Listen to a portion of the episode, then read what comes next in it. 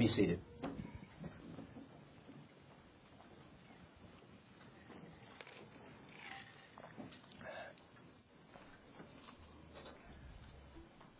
If you have your Bibles with you this morning, if you would turn with me to 2 Timothy chapter 4. 2 Timothy chapter 4. It is our normal habit here at Grace Church to preach through uh, books of the Bible. We're actually in a uh, going through the book of Romans right now, uh, what we what we call uh, expositionally, uh, and you'll find out a little bit more about what that means today.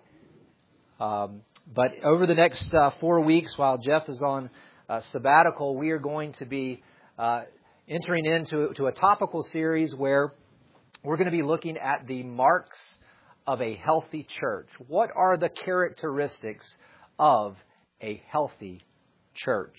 And so we'll be looking at that uh, over the course uh, of the next four weeks, uh, starting uh, today.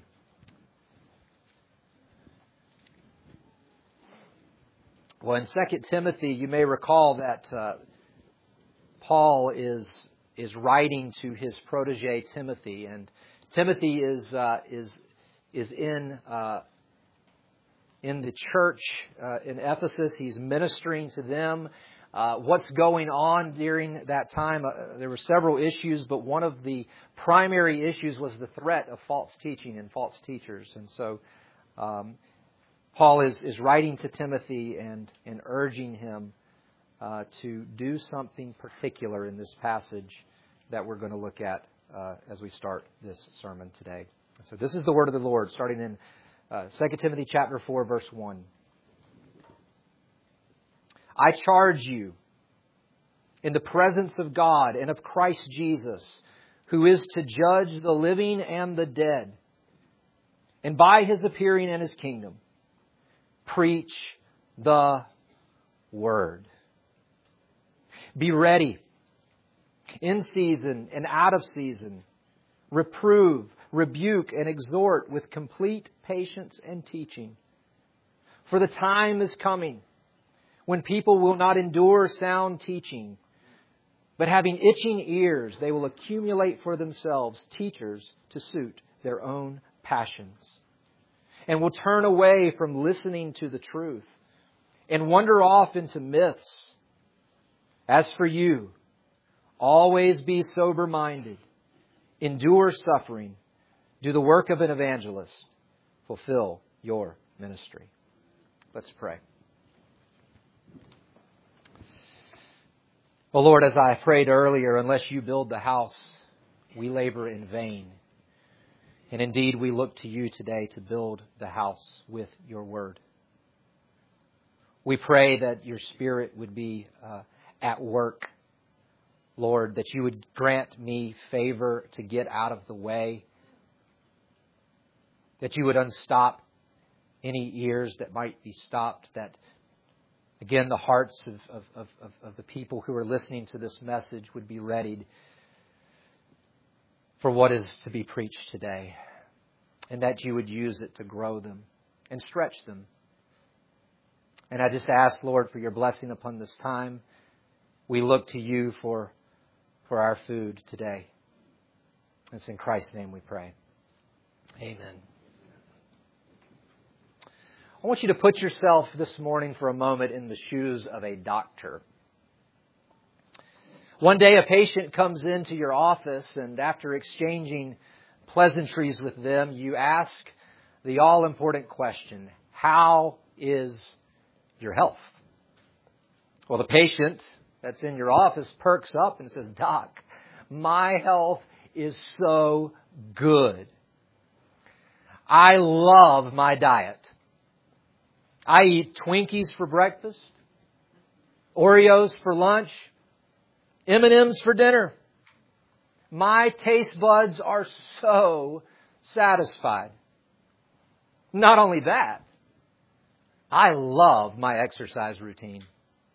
My fingers get such a workout as I play video games six hours a day. Sometimes I overdo it a little and they become a little stiff and sore. but no pain, no gain, right, Doc? And Doc, before I forget, I am seeing so much growth in my fingernails. I have to cut those things at least twice a month.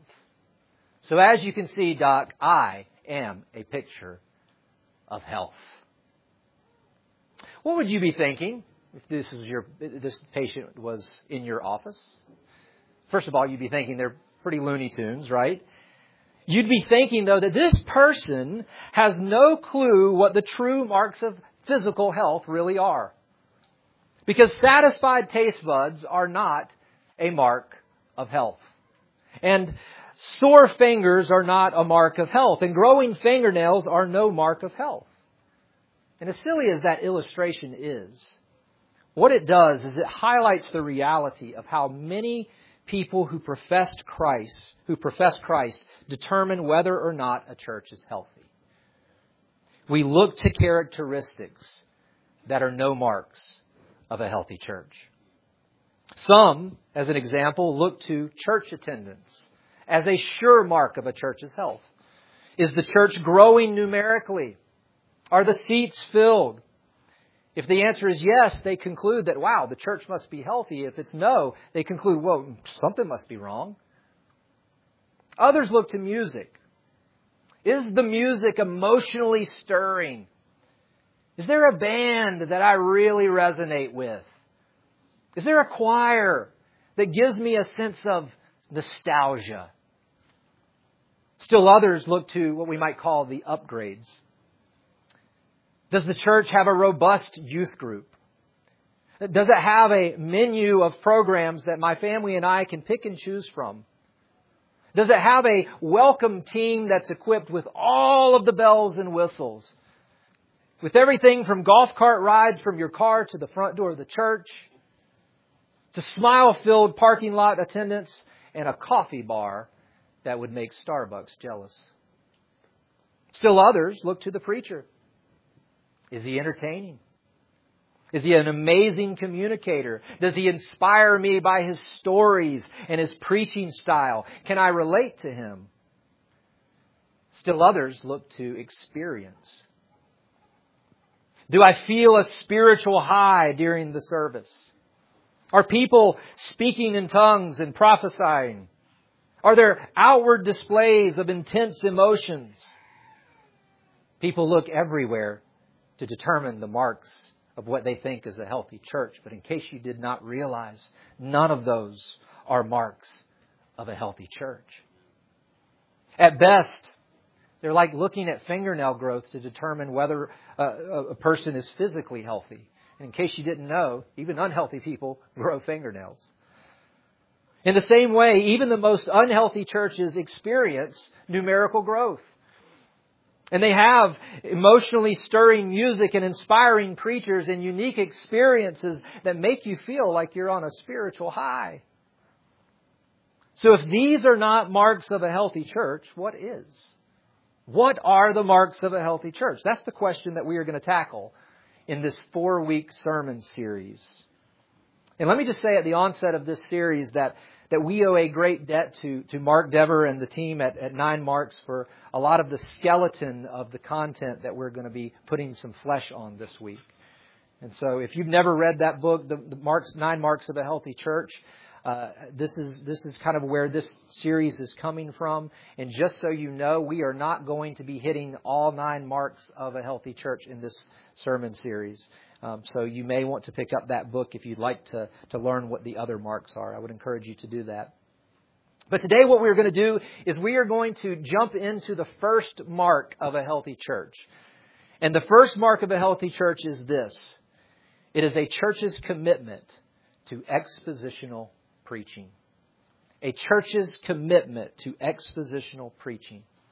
And this morning, just to kind of give you an outline of where we're going, we're going to first look at what expositional preaching is. Then we're going to look at why it's vitally important to the health of a church. And then lastly, we'll look at a few application points. And so let's start with that question. What is expositional preaching? Well, in 2 Timothy uh, the, the, verse that I read a little bit earlier, the Apostle Paul is, again, writes to his protege Timothy, who is shepherding the church in Ephesus through several issues as a delegate of the Apostle Paul. And one of those issues, as I mentioned earlier, was that presence of false teachers. And in chapter 4, Paul implores Timothy, I charge you in the presence of God and of Christ Jesus, who is to judge the living and the dead, and by his appearing and kingdom, preach the word. Don't preach your own ideas. Don't preach what's popular or acceptable to the culture. Don't preach what people want to hear. Don't preach what makes people feel good. Don't preach a message that pops into your mind as you're standing behind the pulpit. No, preach the Word. Preach the Word in its context. Preach the Word in its covenantal context. Preach the Word in the way the Holy Spirit inspired it. Where the point of the sermon is the point that the Holy Spirit intended in that particular passage of Scripture. That's expositional preaching in a nutshell. John Piper says this expository means that preaching aims to exposit or explain and apply the meaning of the Bible. The reason for this is that the Bible is God's Word, inspired, infallible, profitable, all 66 books of it. The preacher's job is to minimize his own opinions and deliver the truth of God. Every sermon should explain the Bible and then apply it to people's lives.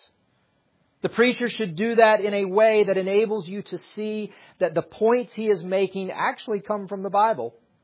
If you can't see that they come from the Bible, your faith will end up resting on a man and not on God's Word. Mark Dever sums basically up what Piper says with his short and concise definition that expository preaching is preaching that takes for the point of a sermon the point of a particular passage of Scripture. The Holy Spirit's point is the sermon's point. As the preacher is preaching the Word, you should be able to see clearly how he got that point out of, of that sermon, out of that particular text, Scripture text that he's preaching on. Steve Lawson, many of you know, who, who teaches expository preaching, says this. He says, first, expository preaching is text driven. That is to say, the expositor must start with the text of Scripture and stay with that text throughout the sermon. He must say what the text says and promise what the text promises. He must warn where the text warns, and he must offer what the text offers. In expository preaching, the preacher is the mouthpiece for a text of Scripture. The preacher has nothing to say apart from the Word of God. So the preacher begins with a text of Scripture and understands that he is a servant to that text of Scripture throughout the sermon. What the text says, the preacher says by explaining it and illustrating it and applying it, and no more and no less. But maybe you're here this morning and you're thinking, well, well, isn't all preaching expositional then? I mean, most preachers that I listen to, they use scripture in their sermons. That's true, probably. Hopefully it's true. But it's important to distinguish between expositional preaching, like we're talking about today, and what is probably the most popular form of preaching in churches today, which is known as topical preaching. Topical sermons are sermons where the preacher chooses a topic to preach on. And so take the topic as an example of God's love or, uh, or uh, God's sovereignty. Those are topics. Hey, even the marks of a healthy church are topics. Okay? So he chooses a topic and then he goes into the scriptures and he compiles several verses that support that topic, and then he uses those scriptures all throughout his sermon in order to support that topic, if he's doing it like he's supposed to, at least on topical preaching. But I want you to notice the glaring difference between expositional preaching and topical preaching. In topical sermons, the preacher chooses the topic. Where in expositional sermons, the scripture text chooses the topic chooses the point. Now that doesn't mean, of course, that topical sermons are always bad. Otherwise, we wouldn't be doing a topical series on the marks of a healthy church. Topical sermons can be good insofar as they're biblically faithful and they're used sparsely. But I hope to show you in just a bit that if a church is going to be healthy, if it is going to be truly healthy, its main preaching diet cannot be topical preaching. It must be expositional preaching, and I hope to show you that today.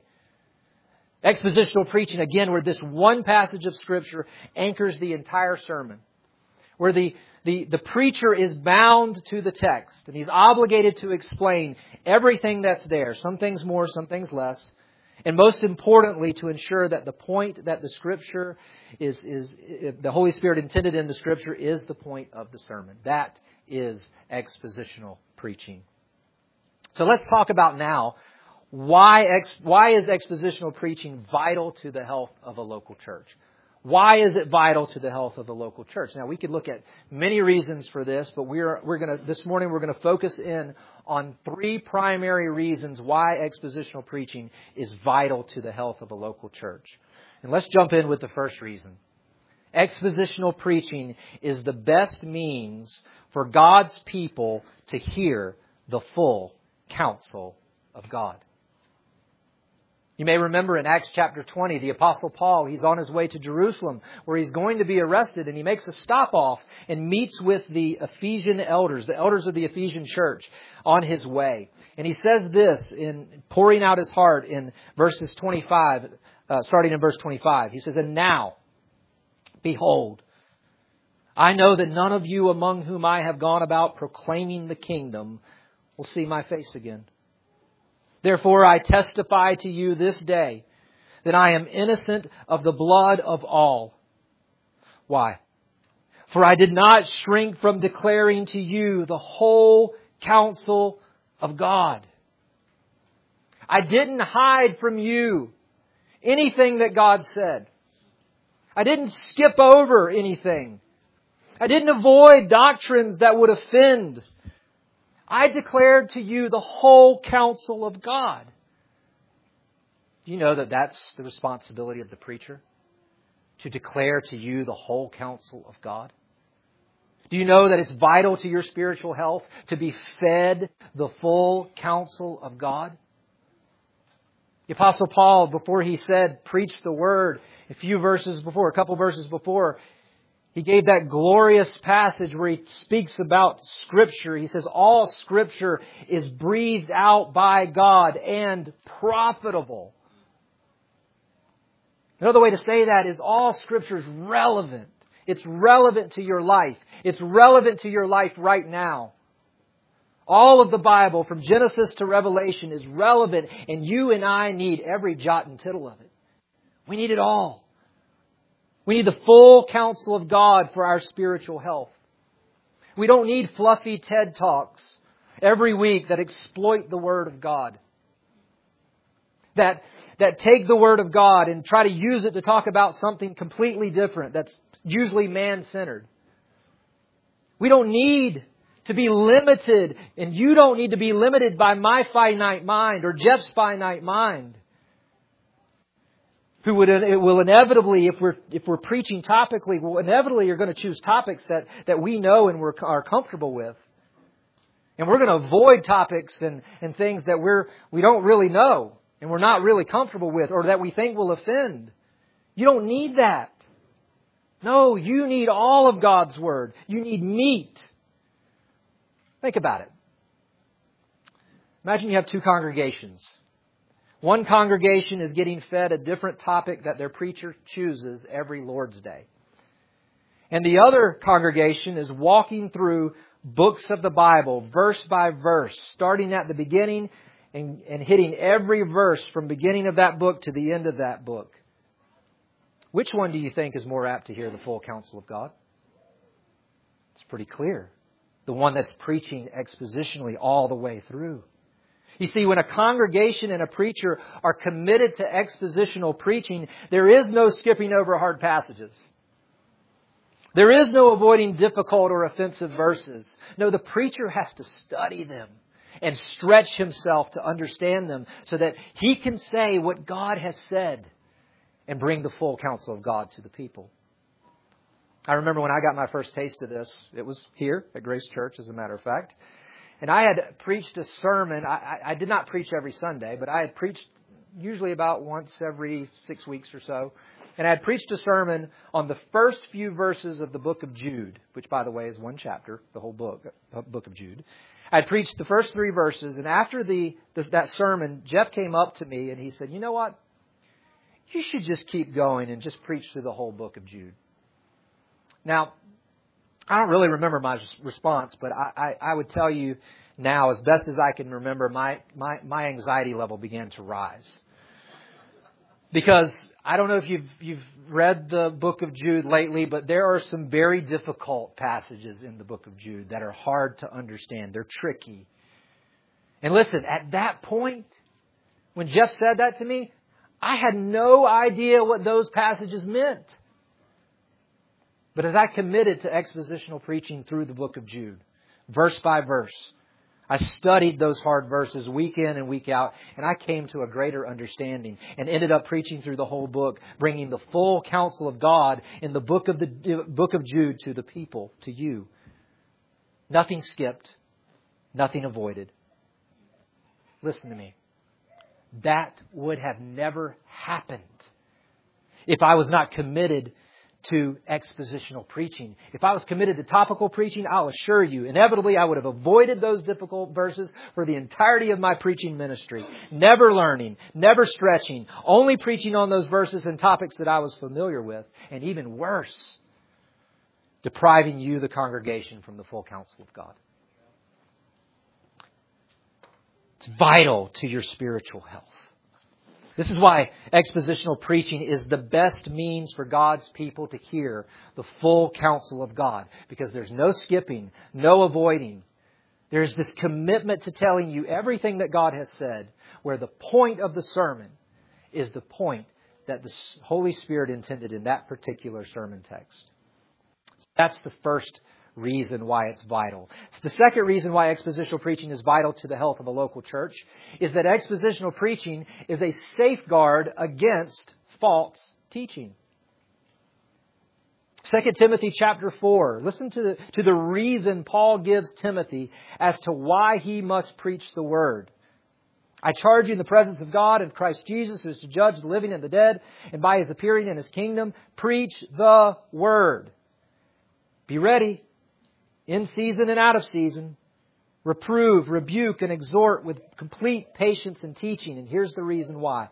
For the time is coming when people will not endure sound teaching, but having itching ears, they will accumulate for themselves teachers to suit their own passions and will turn away from listening to the truth and wander off into myths. Preach the word now, Timothy. Because alluring, seductive, and destructive false teachers are on their way. And the people, many people are going to listen to them and be drawn away. The enemy's detachment of wolves in sheep's clothing are on the move. The time is short. Preach the word now. See, there's a reason why the threat of false teaching is mentioned in just about every New Testament book. It's because false teaching is real. And it's present everywhere today. Just as it was then. If you think you are not prone to be lured away by false teaching, then Satan has you exactly where he wants you. You are like a soldier who has put down his shield and taken off his armor and propped up his sword, and you are vulnerable and unprepared and the enemy can easily take you captive. I encourage you to be on guard. Not one of us is pr- not prone to being led astray by false teaching. But one thing that you need to know, and I need to be reminded of about false teaching and false teachers, is that they don't preach the word expositionally. Think about this. Think about Charles Taze Russell, the founder of what is known today as Jehovah's Witnesses. He didn't spread his cancerous heresies about Christ not being God or Christ being a created being or hell not being a place of eternal punishment for sin. He didn't spread those heresies through expository preaching. No. He had to isolate scriptures and manipulate them to teach the heresy that his darkened mind had created. The Watchtower Bible and Tract Society of the Jehovah's Witnesses, they had to create their own translation of the Bible known as the New World Translation in order to conform to Russell's heretical teaching. One example of that, if you go to places like Colossians 1.16, Colossians 1.16 legitimately states, For by him, that's Christ, all things were created in heaven and on earth you know what that means? That there is nothing that was created if it wasn't created by Christ. Christ created all things in heaven and on earth. But then in the New World Translation of the Jehovah's Witnesses, you get a little word added. It's what it says, because by him all other things were created in the heavens and on the earth. And that other is not in any ancient manuscript. It was added there. They had to add it in order to be able to teach Russell's error that Christ himself is a created being. But I don't want you to miss the point here. We've gone, gone down the spiral of seeing where it starts with one and then gone all the way to a new translation of the Bible. Don't miss the point. The root of this diseased and dead tree the Jehovah's Witnesses, that is now 8.7 million people strong, didn't start and it didn't grow through expository preaching. Because it never would have gotten off the ground. Because it's not in the scriptures. It's the same with the Mormon cult. It's the same with health and wealth preachers on TV. You know there's a reason why you've never heard Joel Osteen preach an expository sermon? It's because he could never maintain his sin absent, man centered, follow your own heart, gospelless message through expository preaching. All of the mainline denominations that have gone way off the rails, the Presbyterian Church USA, the United Methodist Church, and many others. They didn't veer into error by maintaining a strict commitment to expository preaching. They wouldn't have gone there where they're at today if they had had a commitment to expository preaching. This is why expository preaching is so vital to the health of a church because it's a safeguard against false teaching. When the preacher is preaching verse by verse through books of the Bible, he's unleashing God's Word to build the walls of sound doctrine and to prepare the people, you the people, to identify and strike down false teaching. That's why Paul is, is so, so charged up about charging Timothy to preach the Word. The people need the Word to be built up and strengthened, the walls to protect them from the enemy's arrows of false teaching that come. I love what Martin Luther said when asked about his accomplishments as a reformer, the center of which was the recovery of the gospel that had been hidden in false teaching during the Middle Ages. He said this about his accomplishments. He said, I simply taught, preached, wrote God's word. Otherwise, I did nothing. The word did it all. The Word did it all. All he did was unleash God's Word. And slowly but surely, by God's grace, the darkness dissipated and the light, of the gospel became to be, was restored once again. That's what expository preaching does. It unleashes God's Word and brings light to the people, replacing error with truth, and then safeguarding the church from false teaching. So it, expository preaching, reason number two, it safeguards the church from false teaching. The third reason why expository preaching is vital to the health of the church is expository preaching is fertilizer for the church's growth. Plants grow when they're fertilized. I'm not referring, by the way, to numerical growth here. Although expositional preaching often does bring numerical growth to a church. We're proof of that by God's grace. Rather, I'm referring here to, to spiritual growth, both individually as Christians as well as corporately together. The Apostle Peter, writing to uh, churches uh, that are dispersed in Asia, Bithynia, Cappadocia, other places, he says this. He says, like, in, in, in chapter 2, like newborn infants, long for the pure spiritual milk, that by it you may grow up into salvation. What a picture. What a picture that many of us can relate to when you think about this little baby fresh out of the womb. It's hungry, longing for his mother's milk, longing for that which will make this, his little body grow. Peter using that picture as an illustration to show how believers that we should long for the pure spiritual milk that we may grow. That's the Word of God.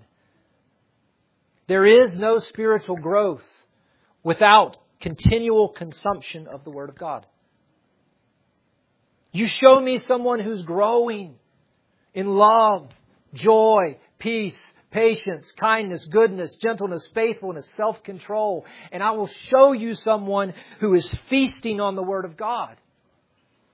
And the majority of folks like that, the majority of them will most likely be members of churches that are committed to expositional preaching. Because what's happening is they're not nibbling on appetizers every Sunday. No. They're feasting on a banquet that the Lord has prepared right in His Word. Where the point of the sermon is the point that the Holy Spirit intended in that particular passage. Church, I want to brag on you a little bit. In my three plus years of being, as being one of the pastors of this church, I have seen so much growth. I have seen the bitter become sweeter. I've seen the, the, the anxious and the worried become more stable and trusting, resting in the sovereignty of the Lord. I have seen those who are wayward turn from their sin and become more faithful. I've seen dead people who were dead in trespasses and sins come to new life in Christ. And I am 100% confident that it is this church's commitment to expositional preaching is one of the primary reasons why. It wasn't Jeff that did it. It wasn't whoever's preaching up here who did it. It's the Word that did it. The Lord grows His people through the preaching of His Word. And when the Word is preached accurately, Romans 10 tells us that Christ speaks to His people through a living voice. Go back to Jeff's sermon on Romans 10 and you can hear a lot more about that. But that voice that is speaking as the word is being preached accurately, that is Christ's voice working in that, is the voice that's so powerful that it flung the stars to the farthest corners of the universe.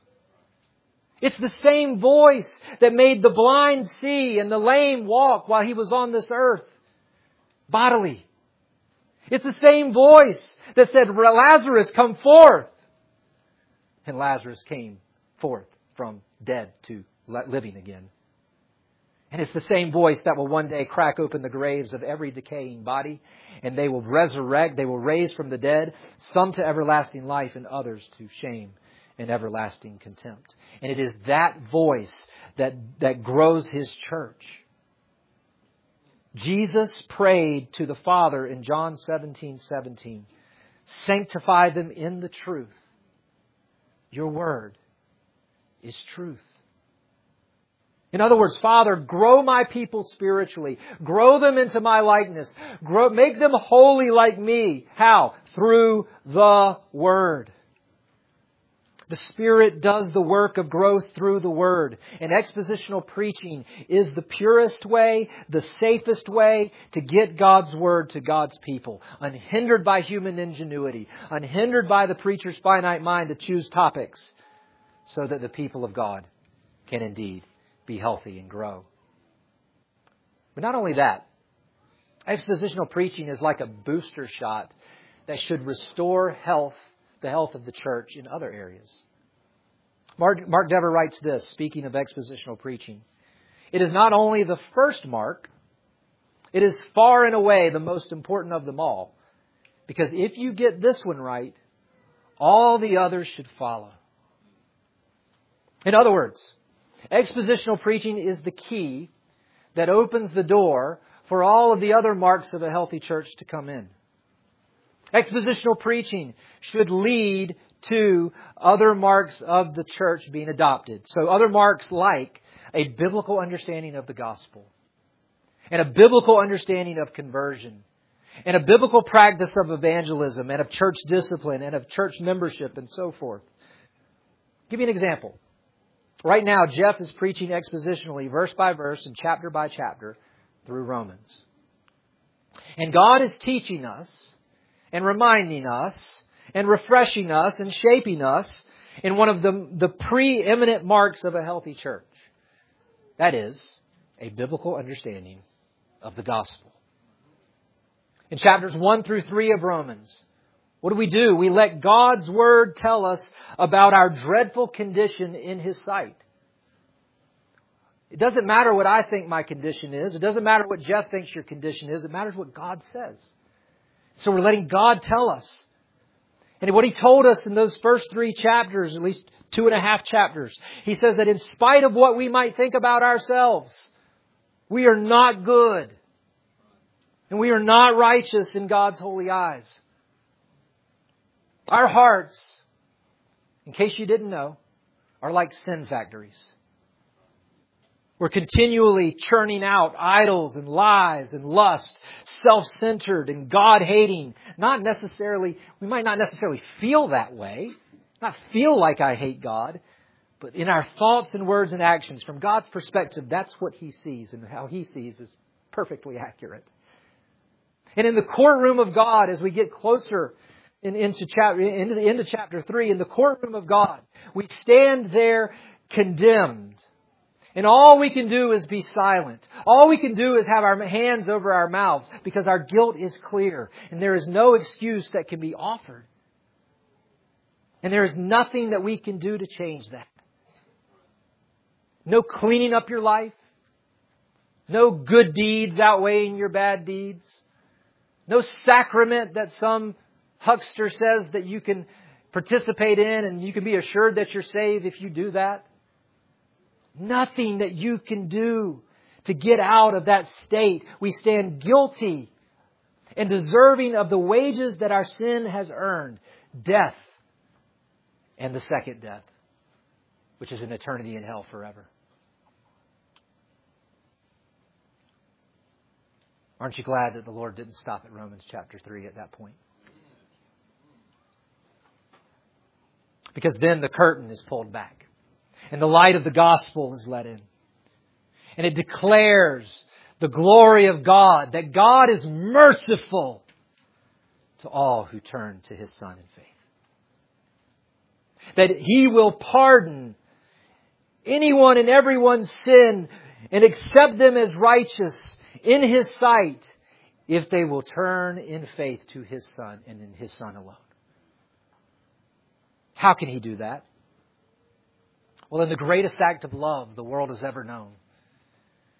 God the Father sent His Son, the eternal Son, to take on a human nature just like yours and just like mine. Fully God and yet fully man. Born in a humble estate, in a stable, in a trough, placed in a feeding trough. He had come into the world for a purpose, to be born under His own law, the Ten Commandments responsible to keep the Ten Commandments, just like you and me. But where you and I have failed today and yesterday and every day of our lives to keep the Ten Commandments, Jesus Christ, He kept the law in thought and word and deed for the entirety of His life. So that could be said of Him by the time He took His last breath on that cross that He was perfectly righteous and sinless. Perfect record of righteousness. He didn't do that for Himself. He did that for His people. We'll get to that. And though he was perfectly righteous, they condemned him to a criminal's death. And he, he was crucified. And while he was there on that cross, it's as if he went into the courtroom of heaven, according to the Father's plan. All of this was. went into the courtroom of heaven and went over to the evidence table where his people's sins were stacked as high as high can be, and he scraped them all off and said, This belongs to me.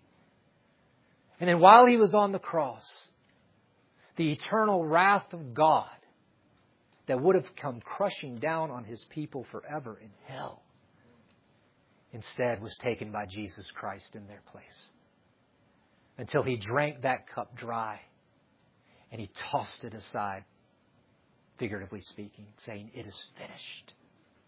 The debt has been paid.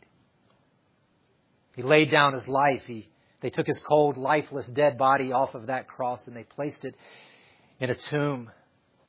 But then, just as the scriptures had been foretelling for hundreds and thousands of years, and just like Jesus had said over and over and over and over again, on the third day, he rose from the dead. An undeniable sign that it's all true. Only God can raise a dead man to life, and God is not going to raise a liar to life. And now he commands all people everywhere to repent, which means to turn from sin and to trust in Christ and Christ alone. Do you need your sins pardoned? If they're not pardoned by trusting in Christ, I'm going to answer it for you. Yes, you need your sins pardoned. The only way to do that is to turn to Christ because He paid for them on the cross for all of His people. Do you need a perfect record of righteousness? Do you need a record as if you'd never sinned before? Let me answer the question for you. Yes, you do in order to stand in the presence of a holy God. You can have that through trusting in Christ because the moment you trust in Christ, He clothes you with the perfect record of Jesus as if you had never sinned before. That perfect record of keeping the Ten Commandments. Today is the day of salvation. The door is open today, but it might not be open tomorrow. It might not be open in an hour from now. Let me urge you, if you've not trusted in the Lord, if you've not turned from your sin and trusted in Christ alone, you're still in your sins and you need your sins forgiven. Turn to Him today. Turn to Him today. Once you do that, you will see that you have a new heart. He will have given you a new heart and He will give you new desires and you will have a new hunger to live obediently for Him, not out of earning anything because, because you love Him. And we, He says, if you love me, you'll keep my commandments. And as we've learned, as we've gone through Romans and continue to go, go through Romans, in chapter 6 through 8, the, the soul that God justifies, He also sanctifies, which means there's always fruit of justification. There's always growth that takes place on the other end of that. See, this is one, just one example of what Mark Dever is talking about when he says that if you get the first mark right, expository preaching, then all the other marks will follow. There is not a church that can preach expositionally, letting God's word speak in the way that it speaks through Romans, and not be brought face to face with that glorious mark of a healthy church that is a biblical understanding of the gospel. We've seen today, we've seen three reasons why expositional preaching is vital to a healthy church. We've seen that it's the best means for God's people to hear the full counsel of God. We've seen that it's a safeguard against false teaching. And we've seen that it's a fertilizer for the church's growth. And the application today is really not that complicated at all. Ask yourself this question Is my church committed to expositional preaching? Is it committed to expositional preaching? Is the main preaching diet of my church walking through books of the Bible, verse by verse, chapter by chapter, from beginning to end, where the point of the sermon is the point of the Holy Spirit laid down in that particular passage of Scripture that's being preached on? Listen, if the answer to that question is yes, praise the Lord. You're in the minority. Most churches today do not preach expositionally, in America at least. Encourage them to stay, uh, I'm sorry, you're, don't take it for granted. Yeah. Don't squander the Lord's good provision to you by being in a church that preaches expositionally. Listen, lean into that. Listen actively. Take notes. Expect the Lord to grow both you and the rest of the church that He has, like He has promised to do. And let me just say, invite other people into your church. Invite them to come so they can come to the place where the, the Word is being expounded so that they can experience true spiritual health. Let me just say this. This is easy for me to say as one of the pastors, but be grateful to your pastors who labor in the Word week in and week out to bring you the Word expositionally. I will tell you firsthand, it is hard. It is hard work. That's why Scripture say it's labor. Laboring. Encourage them to stay the course by letting them know how you are learning and growing and what the Lord is doing through the preaching of the Word. It's the best thing you can do to encourage your pastors. But what if the answer is no? What if you are not sitting under expositional preaching the majority of Lord's days? What do you do? Well, if the reason for that is because you don't believe that you need to be a, a member of a church in order to follow Christ, so you, you just don't typically go to church, I want to love you enough today to tell you that you have bought into one of Satan's most crafty lies. You know the, a wolf, what a wolf does? Is a wolf knows that if he can isolate one sheep from the rest of the flock, he has dinner. And for you, if you are not connected to a local church, you're not an active member of a local church, let me just say he's licking his chops. I don't want you to be dinner. Listen, that Lone Ranger Christianity that's so prevalent in the world today did not come from a careful study of God's Word. It didn't come from any expository sermon, I'll assure you of that. It came from the, that, that rebellious nature inherited from Adam that thinks that it has the right to determine what it means to follow Christ.